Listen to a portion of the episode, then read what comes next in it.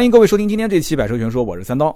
上一期节目呢，我们把整个的一个以租代售的模式啊，包括这个弹个车的整个平台的一个呃买车到底划不划算，我们把整个案例啊已经拆开来讲的还是比较细了。不知道你们上期节目听的有没有收获啊？那么接着聊神州买买车，神州买买车主打的是什么？就是零首付。有人讲说，哎，那这个比呃弹个车还要还要牛逼啊！弹个车是一成首付，神州买买车零首付。其实啊，也就是一种说法。什么个零首付呢？零首付，他就是说还要交百分之十保证金嘛，他要交百分之十的保证金，每一款车都要交。兄弟们，零首付只是个噱头，其实都一样。包括一会儿我要说的那个一星一星金融一星贷款，那个张一山代言的什么一万块钱开走吧，那个其实也一样，都是属于一成首付啊，百分之十不就是一成嘛？他只不过换了一种说法，叫保证金，保证金。我刚刚前面说。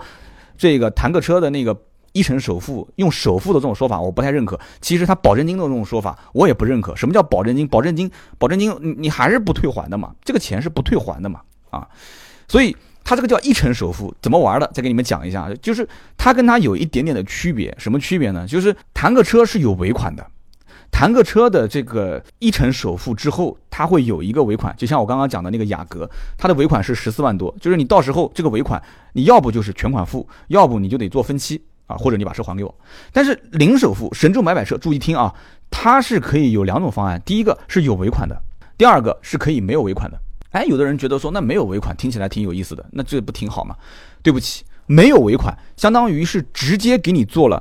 四十八个月，也就是四十八期的分期贷款，大家有没有听懂？也就是说，刚刚我前面讲的谈个车的那种模式，其实它也是给你做四十八个月的一个分期贷款，只不过它搞得复杂了一点。那么神州买买车把这个提前了，就是在一开始你下单之前就告诉你，你选不选有尾款的？选有尾款的，好，OK，你选有尾款的，一年之后可以租可以退。那么你要是如果选没有尾款的，那就对不起，你就直接相当于做了四十八期的贷款，你就直接跟他签合同了嘛，就签了四十八期贷款。啊，还四年。那么你要注意一点啊，就是说你这个四十八期贷款和你正常到 4S 店或者到银行做贷款是不一样的。你到银行和 4S 店做贷款是先把车上到你的名下，然后再跟银行或者是跟 4S 店，就是汽车金融分期去做贷款，然后每个月还钱。行驶证的名字是你，是你的，你只不过把登记证书啊、发票啊抵押给他。但这个不一样，这个相当于是什么？是你只要在还款期内，行驶证的名字都是神州公司的，听懂没有？你只有使用权，没有所有权。换句话讲，就是你如果一旦出现什么风险了，对方直接可以把车开走，把它卖掉啊。你那个毕竟还涉及到那是你的个人的这个名下的资产，这是有有一定的区别的。那个你是有有使用权，也是有所有权的，这不一样啊，这是不一样的。那么同时还有一点就是，像神州买买车这样的，包括刚刚讲谈个车平台上不是什么车都没有啊。我我本来也是想用雅阁给你们去做对比，但是对不起，神州买买车上面没有雅阁的二点零的这个版本。啊，它是没有的，这一样的道理嘛。其实神州买买车，神州大部分的车源信息都是从厂商直购的，它线下甚至有直营店，啊，甚至有直营店，这个很关键啊。这个这个，首先它很有钱啊，其次就是它直营店里面是有展车的。所以这个是很关键的啊！神州相当有钱，太有钱了。他们基本上看好的车，如果成本谈得很低，直接就买过来，买过来放到各地的这个线下的展厅里面。所以提车点是在神州的这个展厅里面。那么网站上面没有的车，你如果说跟客服联系，他仍然也可以帮你买。其实什么样的一个道理？我我觉得谈个车也一样，你如果想要什么车，他网站上没有，你跟他说，他也可以帮你买。什么样的道理？就是说他会动用一个什么资源，就是跟经销商直接公对公的谈嘛。其实嘛，不就是跟我的公司一样嘛，就是一个大的二网，就是一个大的二级经销商嘛，对吧？直接跟 4S 店或者跟经销商集团说，哎，我这边有客户要买车，完了之后直接跟他谈一个裸车价，然后把车提到他们店里面，就神州的这个买买车的店里面，然后再给你去办啊四十八期的这个。分期付款，或者说是办这个零首付，然后尾款一年之后可租可退。所以这里面的这一笔账啊，我就不给你们算了，因为跟之前我算的谈个车的费用是一模一样的啊，就基本上每个月，好比说四十八期，你买一个飞度啊，八万一千八百块钱，你如果四十八期每个月还多少钱，就很简单了嘛，每个月还两千一百六十六，两千一百六十六乘以四十八等于多少钱？十万零三千九百六十八。老百姓也不傻，其实网站也是不会给你去玩小聪明。十万三千九百六十八减掉八万一千八，他都写到网站上的，差多少钱？不就是差两万多块钱吗？这两万多块钱是什么钱？其实不就是你的一个啊占用他资金的一个一个付出的所所有的成本嘛？两万多块钱四年嘛？啊。那么有人讲说划算不划算呢？其实怎么说呢？你算啊，十万块钱，按照三年，如果这个本田公司有低利率的贷款的话，三年的利息，我不是算四年啊，因为现在四年不太好算，四年你要按按照银行的利率来算，三年按照贴息的成本来算的话，其实才多少钱？九千块，啊，九千块，我就算给他翻一倍的话，四年也就才一万八。你这四年的整个的资金成本，相当于就是利息嘛，是多少钱？是两万多啊，两万多，十万三千九百六十八减掉八万一千八是两万多，而且这个钱其实还不能这么算，为什么不能这么算？因为你忘了一件事情，就是你一开始是给了他这个百分之十的保证金，也就是说你给了他八千一百八，相当于是给了一万块钱，所以你并没有说真正从这个车上带走八万一千八，你相当于是给了他一万块钱。啊，就算加上保险，他不是说帮你买保险，帮你交购置税嘛？就算一万一万多块钱吧，一万多块钱的话，相当于就等于就是又变成原价了嘛，就变成了一个九万块钱的车。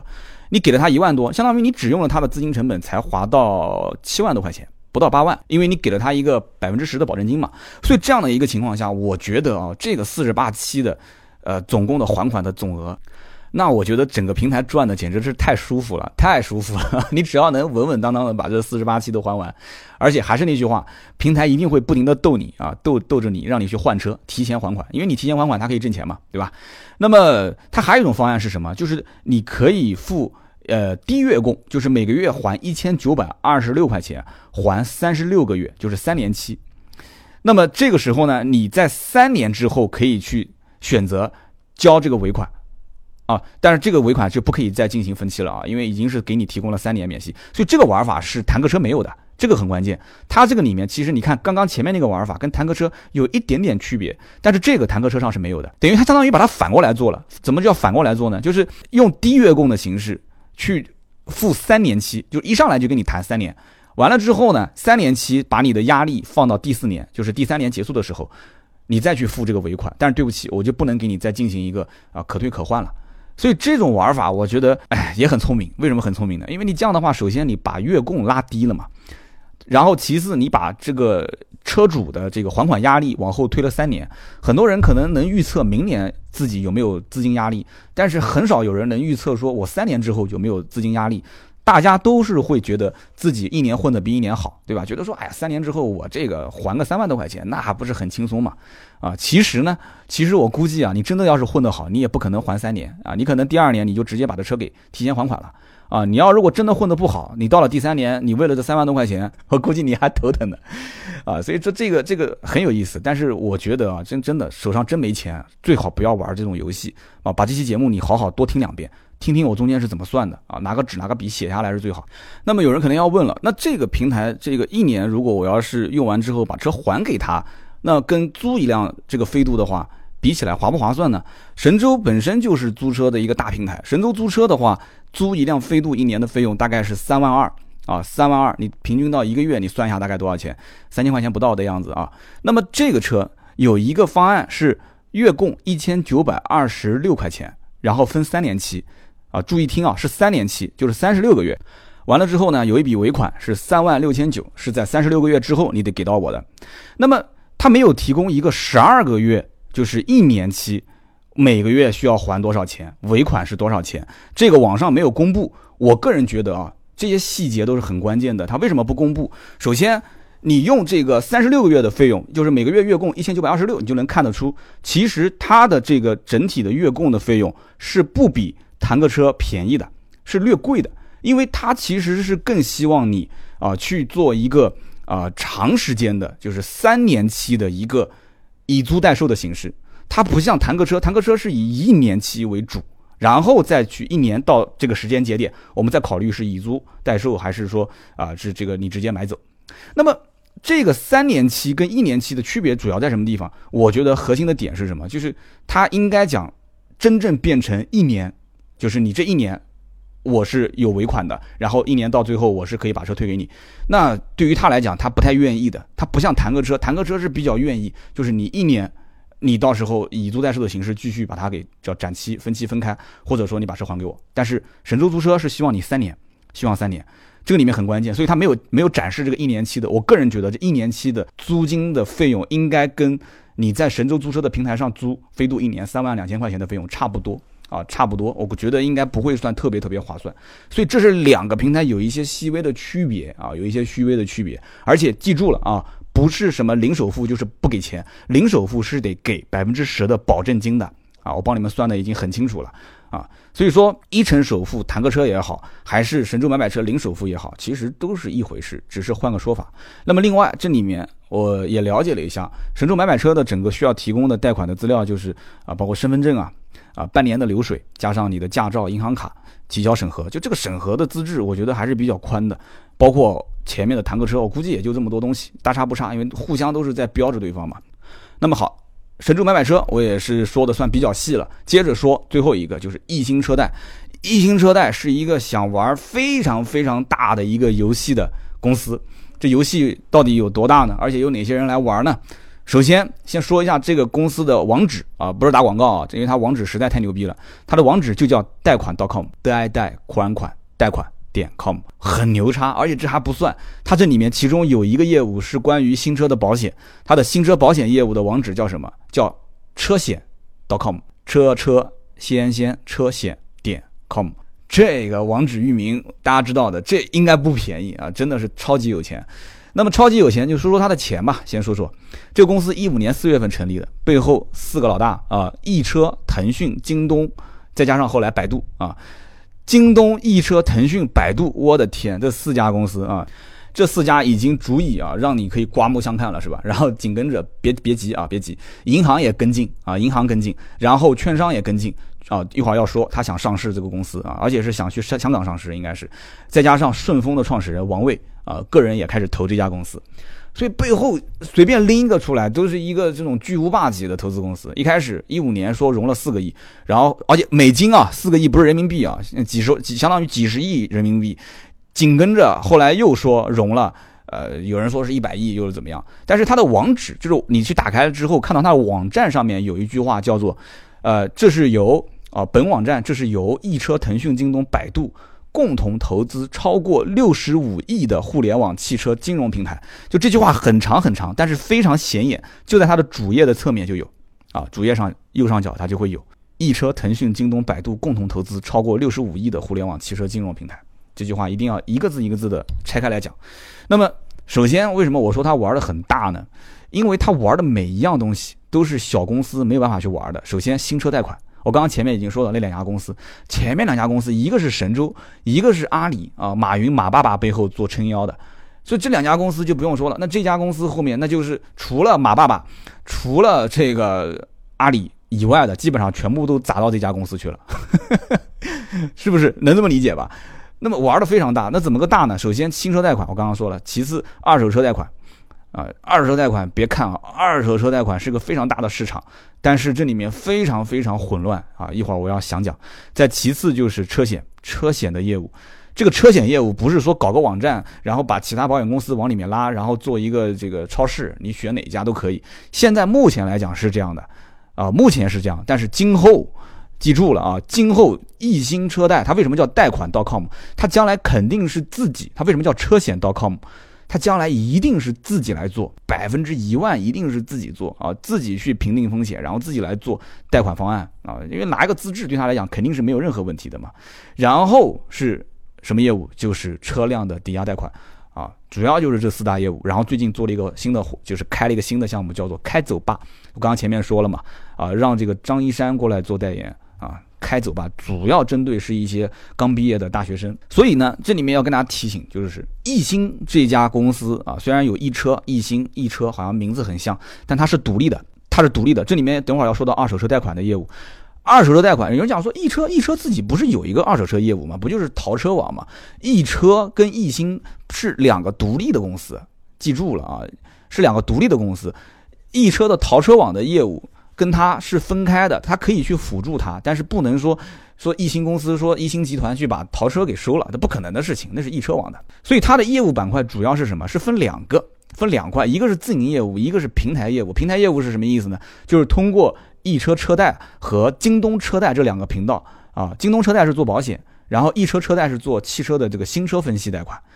然后自营业务怎么做呢？自营业务首先通过电脑的电电脑端就是贷款 .com，通过这个网站，然后通过手机客户端就是易鑫车贷 APP，然后做新车贷款啊，二手车贷款啊，然后做汽车的这个车辆抵押贷款啊，抵押贷款线下还有还有这些店面。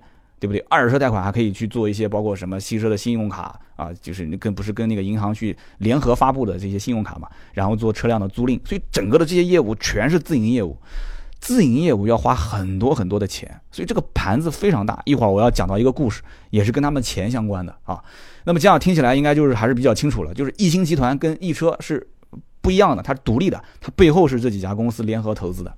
一个巨无霸公司，这个公司呢，它怎么玩？其实很简单，易车网有十六年的用户数据，同时它跟各个主机厂的关系，你知道的嘛？易车网、汽车之家那跟汽车厂商那关系相当到位，但是跟厂商的这个到位也分两说。什么叫到位？汽车厂商在你这边投广告，那给你充值，这也是叫到位。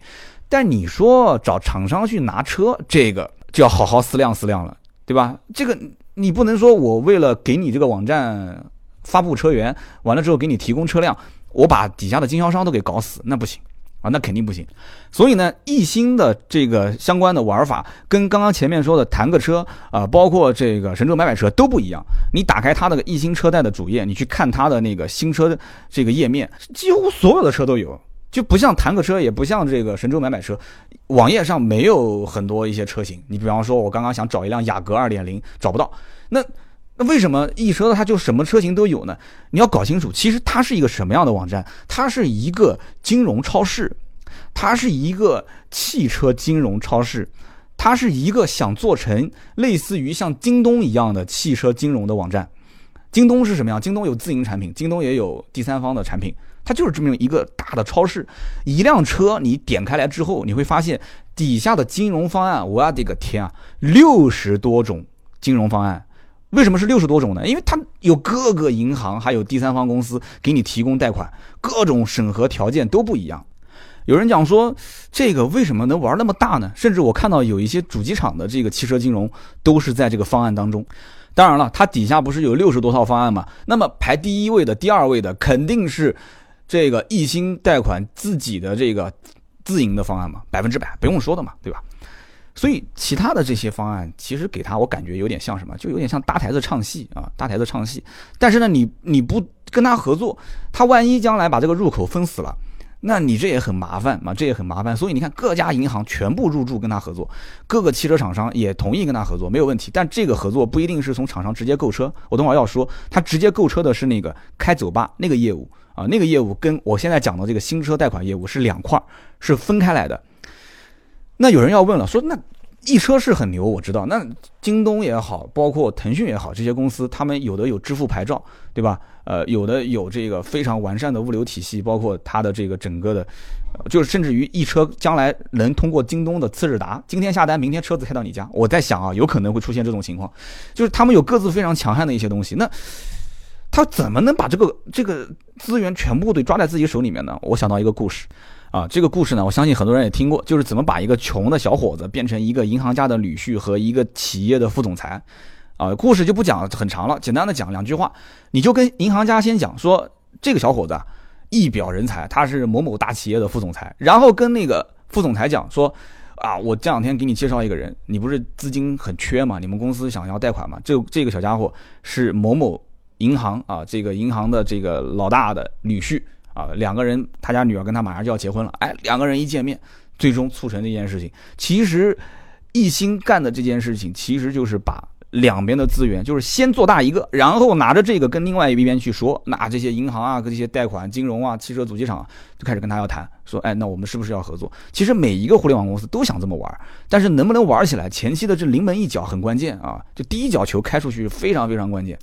那么，我觉得啊，新车贷款业务这里面很大层面是会有矛盾的。就像我刚刚讲的，你所有的金融金融贷款的业务，那个页面第一条、第二条都是你自己家的，对吧？我看到很多的这些大部分的厂商金融是没进来，就是汽车厂商的金融，什么大众金融、通用金融，它是没有进来的。这个有的是有的，有些小小品牌的这个金融是进来，但是我觉得啊，汽车厂商它的金融业务是将来的核心业务，真的。啊，除了互联网的那些那些就是东西，因为汽车厂商也想去获得客户资源、客户信息，而且这种金融贷款业务，你是最直接的，可以把客户信息抓到自己手里面，对吧？你只要一做贷款，那基本上你们家这个这个七大姑八大姨的，就是你们家几套房子、收入流水什么东西、几辆车，这就很清楚了。所以，汽车金融对于厂商来讲。哪怕现在不挣钱，但是一定要把这个命脉掌握在自己手里面，是不能掌握在互联网公司手里面的。所以我觉得这里面肯定是有矛盾的。我先发表一下我的观点。那么跳过厂家去做做金融、汽车金融的这个时代，会不会来呢？我觉得有可能。但是现在目前来讲，就回到我节目一开始说的，就是你得改变消费者的一个消费习惯，就是消费环境你得变，你不能让人家在网站和手机 APP 上面只是查价格。而是真的得让他在上面直接转换成订单啊，直接变成用户。你得在网络上去截留订单，怎么截这个很关键。但目前看还不是特别的特别的好啊。那么新车我刚刚讲了一个这个金融贷款业务，我已经把这里面的背后的整个这个故事给你们讲得很清楚了，大家都知道了。那么你选不选择它来做呢？我觉得啊，除非是这样的一种情况，你可以选，但其他情况我觉得基本上你是不会选的。什么情况呢？首先。就是这个汽车品牌，你买的这辆车，它没有厂商的贴息金融贷款，因为厂商贴息都很便宜啊，三年才百分之九。这些网站的金融贷款的这个利率我都算过了，没有一家比它低的，不可能比它低。那么还有免息，对吧？汽车厂商的金融它会有免息两年、一年半，这不可能比它低的啊，平台。那么第二一种情况。啊，第二种情况是什么？就是你的个人资质啊，你个人资质非常好嘛，那你肯定是汽车金融贷款直接做了嘛。啊，汽车金融贷款，即使即使你做不好，做不下来，那怎么办啊？相对来讲，信就是你的信用略微差一些，银行也可以做。我觉得在这个网站上面去做，就是这些找什么第三方的平台方嘛去做，都是一些信用资质相对来讲略差一些的，这是一类人。还有一类是什么人呢？就是图省事。就是要简单，就是我觉得啊，4S 店太烦太复杂了。但是这种人我觉得比较少，就是纯粹就是啊，网站简单，而且重度依赖互联网的这类人，是吧，我就我就找网站，反正我什么都不想搞了，因为他这些业务都是上门服务的嘛，对吧？互联网公司的这种上门服务都是很厉害，你知道的。哎呦，多花点钱，多花多花点钱，就直接找网站。但是我告诉你，这不是多花一点钱，你回头算算你就知道了，花的是多花很多钱。所以说你图省那么一点点事，但是你最终其实你是口袋遭殃啊，口袋遭殃。就是关于他的新车贷款业务。那么接着说二手车的贷款业务，二手车贷款业务，易鑫收了一家公司叫看车网。看车网这个公司最早呢，其实是模仿啊，不能讲看车网公司，应该讲看车网公司的创始人，最早其实是模仿国外的，就美国的 CarMax。啊，我节目以前也说过，一个大的二手车的超市，做了一个叫帅车啊，帅车。这个帅车呢，其实就是完全照搬 CarMax，但是结果呢，做的不是很成功，而且这个据说当时照搬的过程当中还拿了这个 CarMax 创始人的投资。那么为什么做不成功？其实我以前节目里面说的也很清楚了，就是它不符合中国人买二手车的这种这种习惯。中国人买二手车其实习惯是什么？要不去车商那边。啊，车商那边虽然说可能被宰，但是呢，起码他有个店，心里面安慰一下。要不呢，就是通过网上去找车源，找那些所谓的个人车源啊，现在也被一些网站都垄断在做了嘛。那么现在他做不下去了，然后改成了看车网。看车网怎么做呢？服务车商。就很简单，服务车商完了之后，就直接在各个车商的店里面拍照片，拍完照片放到网站上。它其实就是一个讲的高大上一点，就是一个 O2O 的二手车平台啊。讲的稍微 low 一点的话，就是一个不停的拍照片、编资源，然后完了之后中间倒来倒去啊，给经销商去倒一些这个车源，然后赚点小外快啊，就是这么一个公司啊。但是在网络上包装的还是比较还是比较好的啊。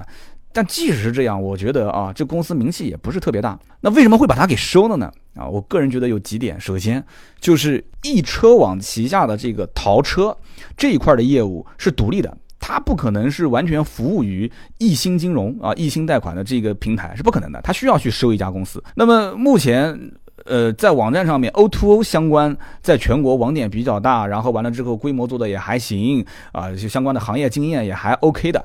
啊，虽然说这个可能一万个不靠谱，但是你也基本上找不到了。之前不是也传出乌龙嘛？也传乌龙说这个一心想收人人车啊，结果人人车发表说啊，这怎么老是我躺枪啊？一会儿说我要倒闭了，一会儿说我资金链断了啊，现在又说要被人收购，传了一个乌龙事件。但就能看得出，就这一家易鑫啊，他在二手车业务这一块，通过收购啊，他来完善自己的这个业务。那收购谁呢？就是收购这家看车网啊。这看车网的主要的服务能力就是在线下啊，就是一个 O to O 的一个公司。线下服务什么呢？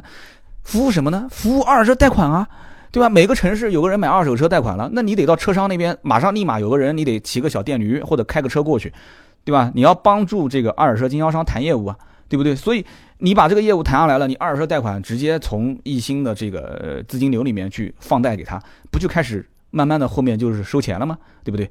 啊，而且易车本身自己全国各地也有三百多家服务的网络城市啊，那两边可以互相搭配嘛。虽然说不能直接服务，但是我易鑫对吧？一车本身分不开啊，这里面是有相关联的。而且我收了这一家叫做看车网的公司，我也有独立的自己的服务网络啊，这就是这一块业务，就二手车贷款业务其实是很乱啊。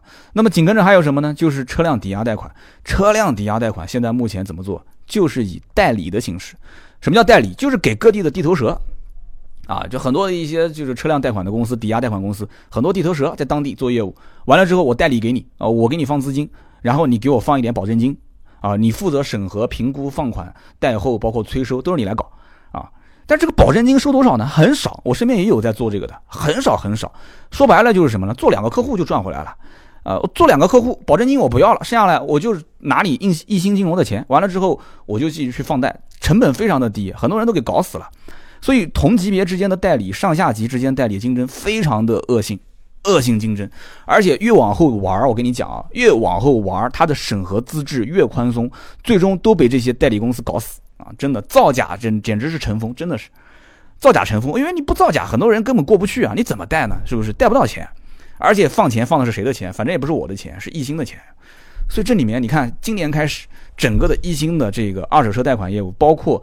这个叫车辆抵押贷款，特别是车辆抵押贷款业务开始往回收，啊，开始大幅度的收紧，啊，这里面已经开始出现一些问题了，啊，然后还有一个就是车险业务，我刚刚前面也不是说了嘛，它现在就那么几家嘛，人保、太平洋、安盛、阳光、中华跟申银，呃，这个只是暂时的，说白了就是让他们过来给我撑撑门面啊，给你导那么一些流量，他根本不就不在乎挣那点小钱。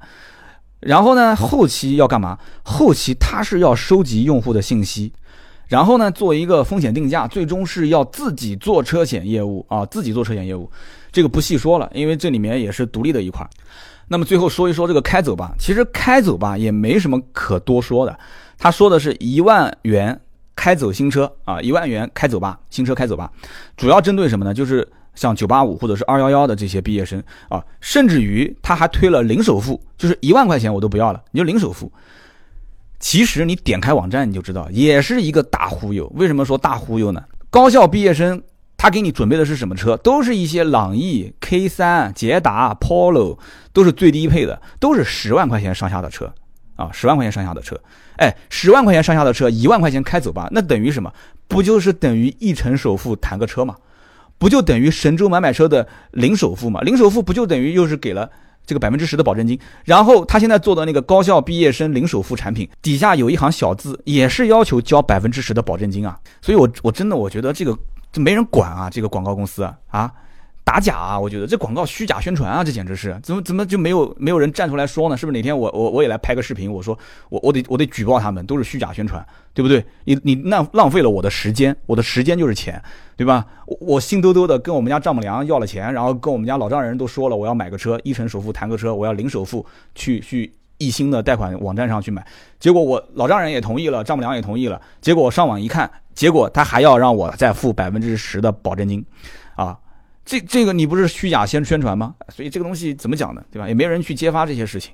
说白了，这个东西套路就跟前面我讲的那个什么谈个车、神州买买车是一样的，百分之十的保证金，然后以租代售，啊，一年之内你每个月还款，啊，就这些费用其实算法都是一样的。然后这一年之后，你如果最终决定说我我我我我不想开了，你就还给他。你要想开，然后你继续再分期付三年，啊，或者说你就全款再把它带把它买回来不就行了嘛？所以。其实这个你看啊，它整个的这个产业链条非常长，用一句话可以形容，就是易鑫为什么做那么大，就是他拿住了新车，将来就能掌控二手车，就是他认为的。但是这个链条真的太长太长了，而且他整个这个过程当中啊，我觉得他干了一件事情，因为这里面其中有一车在里面做背书啊，他绑架了汽车厂商，其实是有那么一点点成分在里面，但是目前还没绑得很死，将来一定是想把他们全部绑进来。那么同时。有了京东，有了什么腾讯这些公司在里面，他们又把银行给绑了啊！他们把银行给绑架了。以前银行是被楼盘的开发商啊，房地产开发商被绑架，结果所有的现金流变成了一栋又一栋的房子。我估计啊，今后这些银行啊就被这些互联网公司绑架，就变成了一辆一辆的车。那么好，关于三个平台的一些我的理解啊，我今天就分享到这里。我估计很多人应该。呃，能听到这里的话都是铁粉了，而且可能对这个模式确实很感兴趣的。呃，大家如果觉得这里面有什么我说的不对的，你可以在下方去留言和评论，好不好？那么微博上也可以留言评论，跟我去沟通一下。那么最后我要说一件事情是什么事情呢？就是有没有人去反问一件事情？就是你像艺兴做那么大，有新车业务，有二手车业务，对吧？甚至于还有全款，他那个开走吧里面的车都是全款买进来的啊，都是他直接从厂家去购一批车，然后去做开走吧，他哪来那么多的钱？有人讲说这很有钱啊，六十五个亿还不够吗？六十五个亿，我跟你讲，我在网上看到相关的信息，应该是准确的。他前前后后放贷放出去的钱一百七十个亿都不止。那有人讲说啊，这么多钱，那多出来那一百多个亿是从哪边来的呢？从融资吗？还有人给他融一百个亿吗？这么跟你们说吧，易鑫集团从二零一六年至今。发行 ABS 超过了一百个亿，有人讲说 ABS 那不是防抱死吗？啊，那个是汽车上的，那是 ABS 啊，这个是叫做资产证券化。有人不太懂，说什么叫资产证券化？我相信大多数人肯定不是学这个金融啊科班出身的。资产证券化其实很容易理解，就比方说啊，你像呃你想买一辆豪车啊，你想买一辆一百一十万的豪车，这样的话好好算钱，好算钱，怎么算？就是说这车一百一十万，但是你现在只有十万块钱，那么怎么办？一心说没关系，你找我买。啊，你找我买，我一星金融，我给你提供一百万的贷款，然后你可以去买车。那么这个时候呢，你每一年不是要付一定的本金和利息嘛，对吧？你付完首付之后，这十万块钱就算是百分之十的这个保证金吧，你把车就给开走了。开走之后呢，你其实所有权是抵押给一星金融的，这个很关键啊，这是很关键的啊，就是名字不是上你的，行驶证的名字是一星金融的。那么这个时候，一星金融其实它获得的是什么？它获得是这个车辆，也就是说这个财产的所有权，就车辆的所有权是在一星金融，而你只有这个车辆的使用权。那么这个时候，他可以把这辆车当成一个什么？当成一个债权，他可以打包。打包放到证券市场上去找证券公司啊，找各种券商啊，找各种金融机构去跟他谈。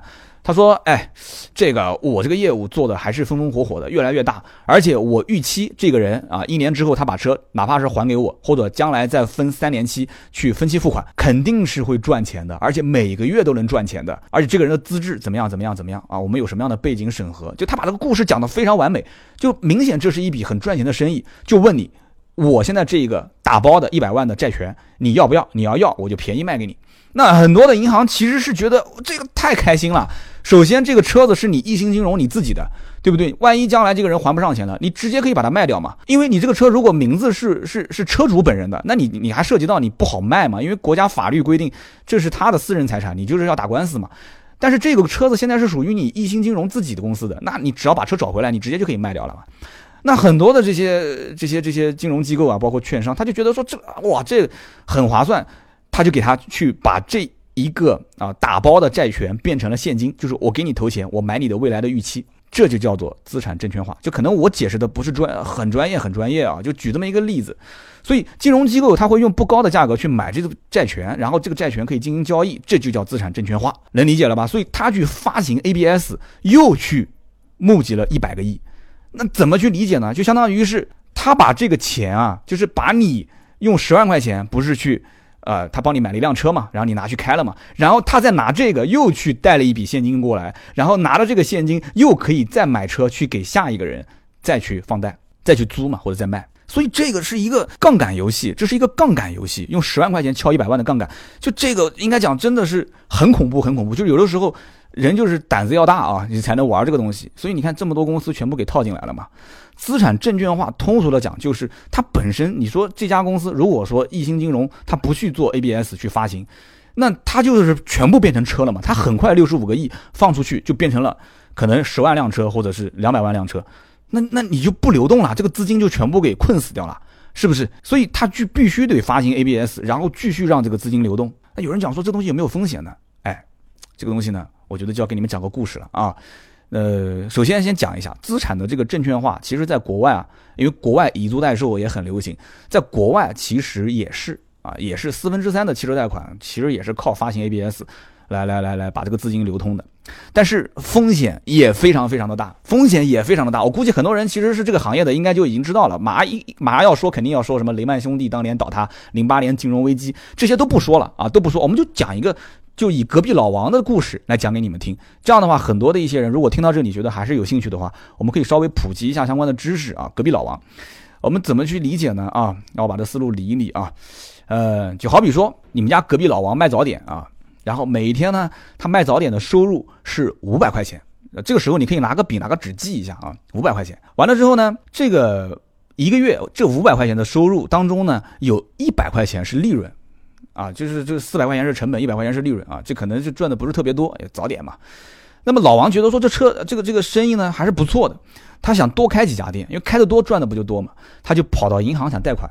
结果银行觉得说他，这个你个卖早点的，你找我贷款，你一穷二白，你有房子抵吗？没有房子抵啊，啊，那你有固定收入吗？他说我就是一卖早点的，银行不抵钱给他啊，一个是怕他跑了，二一个呢，这种小金额的贷款，银行觉得也不值不得不值得做啊，不值得做。那么老王呢，他就觉得说这个银行啊，你想跟我做我也不做，我了解完我发现你的利息太高，啊，我赚的钱结果是给你银行打工，你放贷款给我我也不要啊，这就是现在目前一个 比较常见的一种局面。那么这个时候呢，他就想到了开奔驰的邻居啊，也就是你啊，然后呢还找到你啊，你是你是开奔驰的邻居，他觉得你有钱啊。老王就说，老王说，你看啊，我现在一个月啊，就是卖早点的这个流水是五百块啊，这个是说的实话，但是我的这个利润呢是三百块，哎，这个就吹了，你知道吗？这肯定是要吹要包装的嘛啊，甚至他可能说我一个月的这个流水是一千块，然后利润三百块，我们就假使说我一个月正常五百块钱的六五百块钱的现金流水，三百块钱的利润。那么我现在一个月的整体的流水是一万五，三十天嘛，那我的利润是一万二啊，我的利润是一万二，我现在缺十万块钱，我要开分店，我分店开的多，对吧？我开十家，那我的利润就是十二万，你这十万块钱我很快就能还给你了。我将来每个月，对吧？我将来每个月我自己，比方说这个不是一万二的呃一万五的现金收入嘛？但是如果我开了十家，我肯定就不止了嘛，那就是十五万了嘛。那我自己留一部分，然后我每个月再打一部分钱给你。对吧？我保证你这十万块钱，好比说在一年之内我就给你还清或者两年之内我就给你还清，我连续给你打十二个月或者二十四个月，然后你你就觉得你开奔驰的，你你你觉得哎这挺好的，这生意稳赚不赔啊！这老王的生意我也看得出，天天在门口卖卖煎饼，对吧？天天在门口卖早点，然后这个全是周围的老邻居，对吧？这是稳定收入来源嘛。而且周边几个小区你看了一眼也没什么卖早点的，对吧？你觉得说可以做？但是呢，你是一个没有钱的，你开个奔驰其实只是为了装装面子。但是呢，你知道啊，你身边的朋友张三李四王二麻子三个人是真的是有钱，你就开始游说他们。那你是一个什么角色呢？你就是一个中介公司啊。所以像这些包括一星金融这些公司，其实他很多业务不是自己出去谈，他是有专门的中介公司出去帮他去做 ABS 的发行。然后呢，你就是这个隔壁的这个这个。就这个开奔驰的啊，就是这个邻居。完了之后，你就开始去游说张三李四王二麻子。你说哇，这边有个好的投资啊，这个老王这个做生意卖早点，特别赚钱。然后怎么样怎么样，你开始又吹了一讲，吹了一番，吹了一番之后呢，啊，这个张三李四王二麻子也被你说动了，就分别以两万、三万和五万开始去买。买什么东西呢？其实就是要买，就是投这个老王的这一门生意，就是买他的一个保证书。为什么要让老王写保证书呢？因为你老王如果要是跑了怎么办？你得给我写点东西，而且你如果跑了，有没有人能给你，能给你帮助偿还、追加？那老王讲说，我还有个儿子在城里面打工啊，我他是一个月混得很好，一个月能挣一万多块钱。那你们就稍微的这个中间中中介中介公司很关键，他需要帮助去。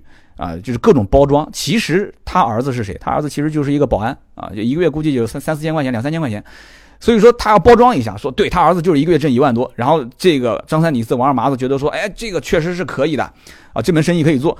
老王这个时候就要写一份保证书，这个保证书上面还得要写一样东西啊，是什么东西呢？就是老王保证，如果将来要是真的这个生意开始亏钱了，你们可以撤资，而且要亏钱先亏我自己的。啊，要要要亏钱，先亏我自己的，这叫什么？这叫做内部增信啊，内部增信，而且投资者是有优先级，你可以优先退出。然后我呢，就是这一万块钱，我是劣后级啊，我是优先亏损，先亏我的钱。很多的私募基金、私募都是在干这种事情。完了之后，刚刚讲他儿子不是可以担保吗？他儿子担保那个叫做外部增信，听懂了吧？那叫外部增信。而我们刚刚讲这个老王的整个的这个摊点，它的一个月一万五的现金流，这个叫做基础资产。没有基础资产是不可以发行 ABS 的。老王写的这个保证书其实就是资产支持证券。这个故事是不是就结束了呢？这故事其实没没结束啊。那你是谁呢？你开奔驰的你是谁？你就是那个空手套白狼的投资银行啊。这故事没有结束，为什么没结束啊？为什么没结束？因为风险还没有来。啊，风险是怎么来的呢？张三李四王二麻子拿着这个保证书，每个月不是可以赚钱了吗？啊，这个时候有路人甲就看到了，说，哎，这个挺好的，他就问说，张三李四王二麻子，你们有没有人愿意卖？有没有人手上缺钱？你要是缺钱，我可以买你的这份保证书。这个时候呢，老王的保证书其实就开始可以交易了。啊，这里面肯定有人缺钱嘛？他说：“那我就卖。”这个时候呢，路人甲开始做这个保证书的生意了，就是把老王的保证书当成一个这个产品去开始包装，然后在外面卖，就是说老王的生意多挣钱，这个保证书就很值钱。这是很麻烦的一件事情，懂我的意思啊？他开始发动身边的人去融资，去收购老王的这个保证书。那当然了，这必须得把这个牛吹得更大一些。所以呢，你看啊，早餐点它是一个现金流一万五一个月啊，一个摊点，那么这是支持老王这个保证书的基础收益，对吧？那么这个。发动身边人去融资收老王保证书的这个人，他最终是用这个保证书换来的现金流，就这个保证书本身是来卖钱的嘛，他来支持这个就路人甲，他不是开始用它来挣钱，支持他的一个收益。当到这个时候的时候，这件事情其实就开始发生本质上的变化了，而且会非常非常的具有风险性了。大家估计应该也听出来了。就是这个时候，如果说老王的原材料供应商出点问题啊，被黑心供应商给坑了，出现这个食物中毒、质量的问题，结果被查办了，那对不起，他的资金链直接就断了啊。然后这个时候你找他儿子去赚钱，发现他儿子其实就是小区保安。当然了，老王这个可能不是供应商出的问题，可能是同行之间恶性竞争，甚至给他去投毒啊，都有可能。所以说，这种玩法最大的问题点在于有三大风险。第一个是基础资产的风险。什么叫基础资产？对于老王来讲，他的这个整个的摊点的现金流就是他的基础资产。对于那个倒卖老王保证书的人来讲，就是老王这份保证书他所收益的这一份这个这个资金就是他的一个基础资产。其实说白了，这个里面最关键的点，基础资产风险啊，零八年的金融危机不就是基础资产出现大面积的风险？为什么呢？就是全部在作假。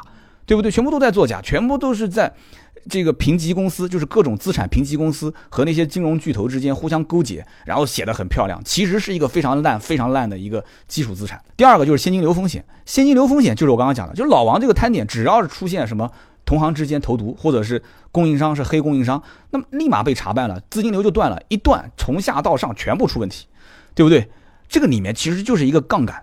对吧？你就像刚刚前面讲，老王一个月的流水一万五，这一万五就是个杠杆，他去撬了最后十万块钱的贷款回来，这就是撬一万五撬十万，就相当于是几倍啊？相当于六七倍了吧？对不对？一万撬十万就是十倍嘛。就杠杆越高，融资能力是越强的，但是违约起来的这个血本无归的风险也是越大啊，也是越大。所以这个怎么讲呢？这个杠杆真的是老百姓还是远离，还是远离。我记得我在微博上发了一条。这个我说马上要聊这个东西，有人就很懂行，底下直接就写老百姓远离杠杆啊。那么有人会讲说，这个东西本身是有流动性的，对吧？流动不就带来收益嘛？大不了我就直接给他卖了吧，对吧？到时候有风险，我这个人多聪明啊！每个人都认为自己很聪明，我提前给他抛掉。老王这个摊子，我天天盯着，我只要发现他那个摊子每天有城管过来检查，我就立马我就我就我就退出。这个东西说白了是什么？叫做系统性风险，是慢慢的蔓延的，不是一蹴而就的。啊，系统性风险很大程度上是什么？是这这个系统里面的每一个人啊，自我实现的。所以这里面每一个人都认为自己他不会是接盘侠，然后真正到了整个系统坍塌的时候，每个人都很恐惧，每个人都觉得我应该尽早的把它卖出去，但是会发现已经没有人再接手了。这就是我们老百姓俗称的叫买涨不买跌。啊，当你真跌的时候，房价大跌的时候，每一天房价都在往下掉，每一天都在往下掉，这个时候是不可能有人进场去买这个房子的啊，所以这是一个很麻烦的地方，很麻烦很麻烦的地方，就是一旦要出现系统性的风险，那就是整个坍塌式的啊，就是没有下限的往下跌，所以说啊，让我想到了一句话，叫做每个人都不是一个孤岛啊，不要问丧钟为谁而鸣啊，他就是为你而敲。啊，这不是为你啊，就是因为你们都是消费者，我也是消费者啊。我讲的是这个平台的模式啊，是整个平台的模式。说实话，我呢肯定是希望这些平台是越来越好因为将来它会真的是给老百姓提供一种啊很方便的一个买车的渠道。而且竞争的越多啊，这个市场竞争越充分，老百姓所得到的实惠肯定是越多嘛。但是呢，我总觉得这样的一种模式，短期内在中国去实现普及可能性真的很小很小。就是回到我上一期节目讲的，就是一个消费环境，中国的这种经销商的代理制度啊，再加上厂商和经销商之间的互相的利益关系啊，以及现在消费者被谁教育，是被 4S 店的经销商去进行教育，话语权在 4S 店在经销商手上。啊，至少在买车卖车的这个环节里面，要不然的话，你说他讲加价，你可以不买啊，你为什么还加呢？对不对？他说加装潢，你也可以不加，那你为什么要加呢？他说这个车子上牌费用是两千，贷款手续费是四千，那你都得默认啊。就是话语权还是在你。虽然网上论坛里面都骂他是四儿子啊，四儿子，四儿子，但真正买车的时候，那你还是很听你儿子话的嘛，对不对？那么 4S 店的这个话语权在什么地方？是在厂家。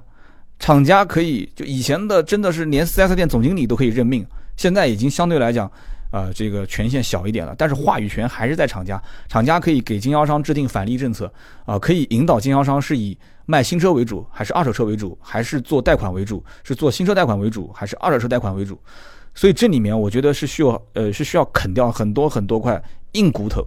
然后把消费场景啊，把整个消费场景引入到互联网终端，在终端直接去变现，这种才能说实现，就是我们刚刚前面讲的，就是这一套整个的完整体系能玩得转，啊，能是一个良性的发展。因为毕竟你看都圈了那么多钱进来了，对吧？我也是不希望它出现这些什么基础资产的质量风险、现金流风险啊，或者是最最困难的就是。这个系统性风险，那就基本上救不回来了。好，今天就聊那么多，反正讲了这么多，其实最后这一段啊，我是说给，说实话，因为我学这个专业出身的，我就随便说说，不赞成的大家也可以去在底下去进行评论啊。我就说给同行听的啊，说给这个喜欢研究这些市场方面的东西的人，去去一起共同探讨，好吧？时间讲的也比较长了。好了，今天这期节目就到这里啊，希望大家喜欢。如果对我的节目内容，我说的话题有自己的想法和意见，可以在节目下方留言。当然了，点赞。留言、评论，包括转发，是对我最大的支持。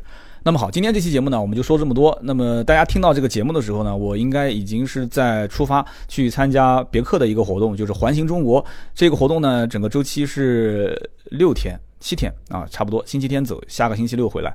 那么会在整个的从北京到西安这条线上，我们会去进行一个这个自驾。那么我会在我的节目当中啊，穿插着会聊一聊这个话题。同时，我在出发之前，大家也知道我拿了一辆柯迪亚克的这个顶配七座的车型，那么我也会穿插着说一说，因为这几天我一直会在开这个车。那么在走之前，我会把我这几天实际的驾驶体验也跟大家去简单讲解讲解。但是不用着急啊，这个车我会开一个月。